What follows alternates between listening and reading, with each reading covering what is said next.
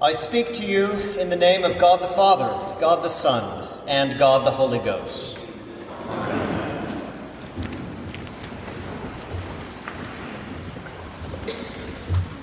I want to open this morning with a question, and I'll add a qualifier to the question before I deliver it. And that is that I'm pretty confident this question has probably been overdone in some Christian church settings and traditions. Um, and as a result, unfortunately, has probably lost some of its effective punch or diagnostic power. With that said, I'm also quite confident that that is not the case in our tradition and practice, and that if anything, I would suggest that we probably don't ask questions like this enough. And if we, if or when we do, we might face the temptation or the inclination to move on a little too quickly. So, with that said, here's the question. Assuming you believe in the theme for the day, which is primarily bound up in the return of Jesus Christ to this world a second time at some point in the future from this vantage point, might be worth adding that in a few moments we will all stand together and say we believe this, that we believe he will come again to judge the living and the dead. And you can't make too many assumptions after two centuries of people trying to dismiss such a central doctrine or questioning it. But assuming we do believe this, and it's a active, functioning point of doctrine in our understanding of God and Jesus. If you knew, you see where this is going, if you knew that his return was imminent, like tonight, how would that impact the way you choose to live the rest of your day today? What would you do differently? What would you do that you hadn't planned on doing and what would you not do that you had planned on doing?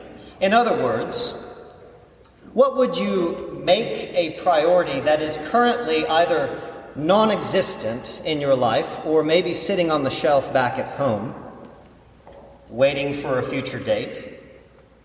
And what operating functional priorities now that are taking that status might you decide to demote and delay until another day, like never. I, for one, would not, you would not find me out raking leaves this afternoon, not because it's just been raining or it's Sunday.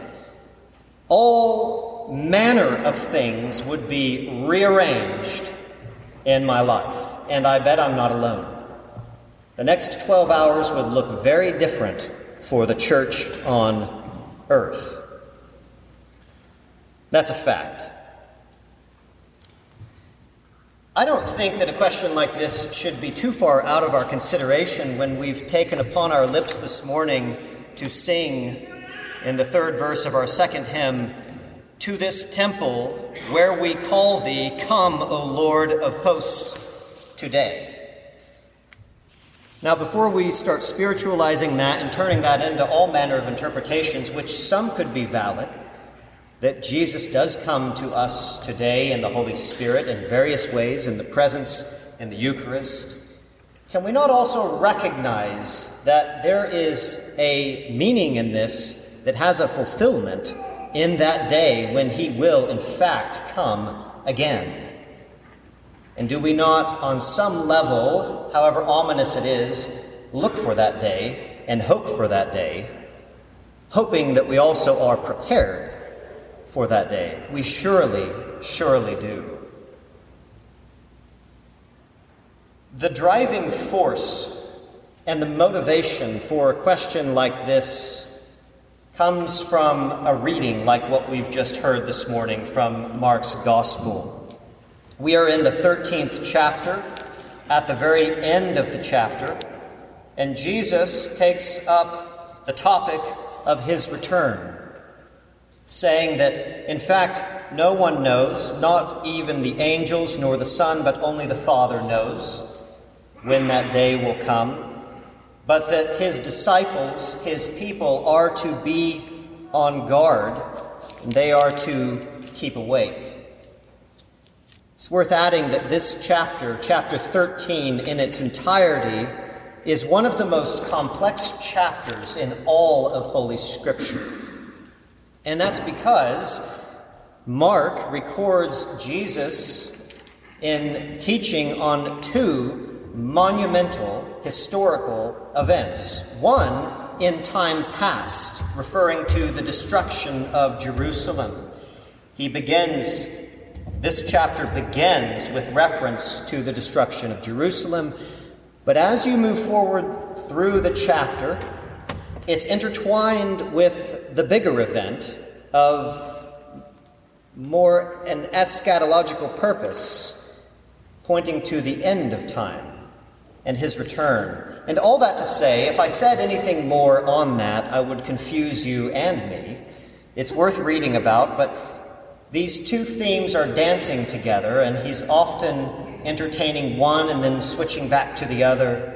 And as one commentator put it, it's like trying to frame a mountain scene with two pe- peaks, not knowing exactly where the focus is to be. But at this point in the chapter, we're at the very end of the chapter. This point onwards, it is clear as day that Jesus is referring to that eschatological event, to his return. And here, the thrust of his teaching comes through in the form of a parable where he tells of a master of a house who goes on a journey and while he's away sets his servants in charge over the household. And that those same servants do not know how long this journey will last but that they are to be prepared for him to return. As Jesus says be on guard, and in a word, watch. That's the summation of the teaching. That's what Jesus gives his people. I want you to be a people who are a people who watch. In another translation, it would say, stay awake. Be alert. Stay awake to all the truths and all the life that I've called you to. Don't fall asleep to that. It's easy to begin asking questions such as, well, when? The when question. When is this going to happen? And all corners of Christendom have gotten caught up with that question, trying to figure out when. And it is a dead end question. We don't know. We need to be content with that answer. We don't know when. And in some sense, it's not the right question. What we need to be asking is more of the what question. You see, at the beginning of this chapter, the disciples asked Jesus when he was referring to the temple someday that it was going to be destroyed and Jerusalem was going to come crashing down in the temporal event. And their first question to him was, Tell us when will these things be? And what will be the sign when all of these things happen? There's the when question. And Jesus is, throughout the remainder of this chapter, redirecting them. Don't be preoccupied with the when, but the what. I want you to be concerned with what you are to be doing. What will help you be ready for that day when that day comes? That's the right question. And here again, almost in an unsatisfactory way, he just gives a word watch. Watch. And it is for us to unpack that. What does that mean, watch? What does it mean to stay awake? That's what God wants. It's on us to understand what that looks like. So, what does it look like to watch? And not fall asleep.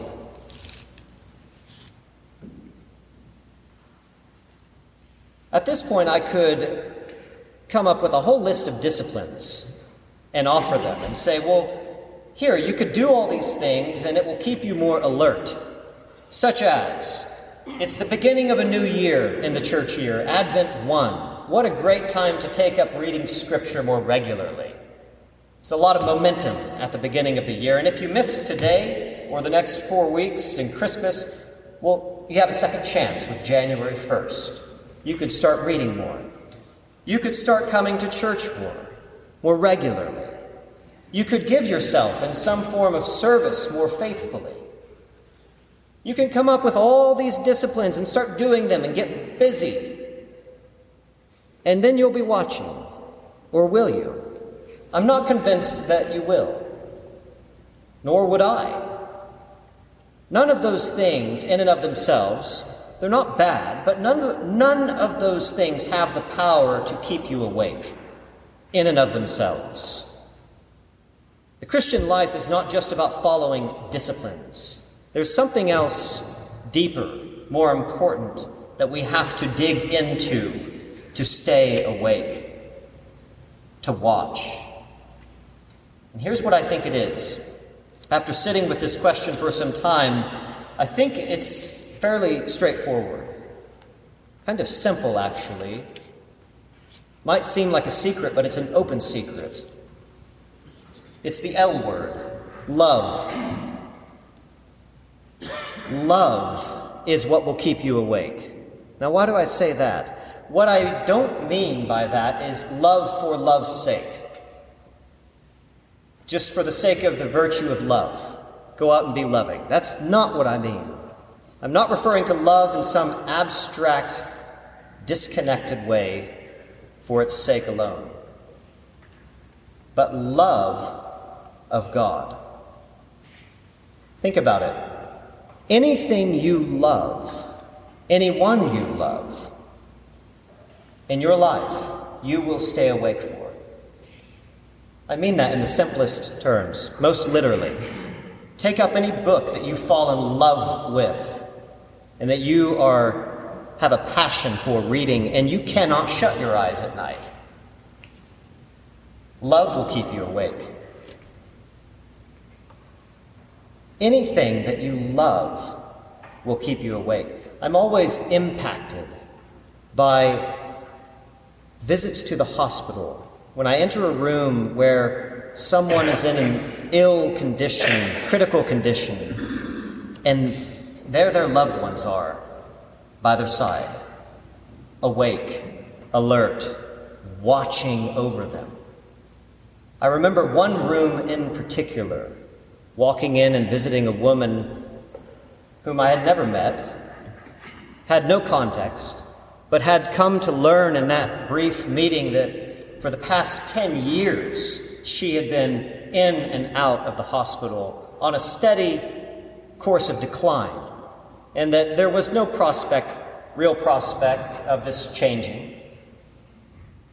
But what was most amazing to me was that there next to her in the chair not because I was showing up, but just happened to work out, was her husband, as though it were the first day for her in the hospital, watching over her, tending to her, awake for her.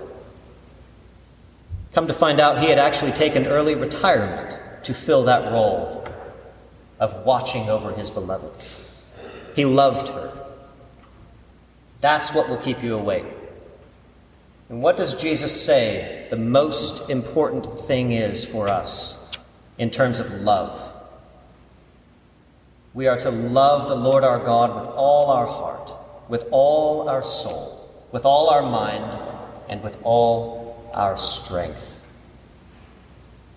And the more we love God, the more awake to God we will be. Now, if I left it there, and just wished you well in your path of love. Well, you might feel like you're coming up short and like you don't you still don't have what you need to go and love God. So if that's the case, remember this. God doesn't ask you to love him without having first loved you. And by that, I don't mean that he has loved you with good feelings or that he's positively bent in your direction. But his love has taken the form of his own Son, sent into our world for you, not for himself, but for you.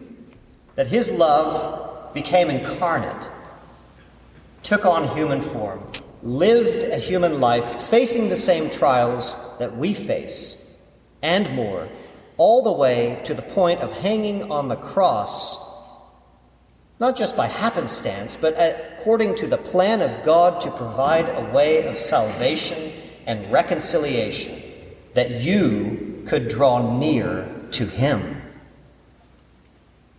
and be redeemed. God's love is an initiating love, always taking the first step. In actual fact, always taking 10, 100 steps before we even think about taking a first step back. He loves you first.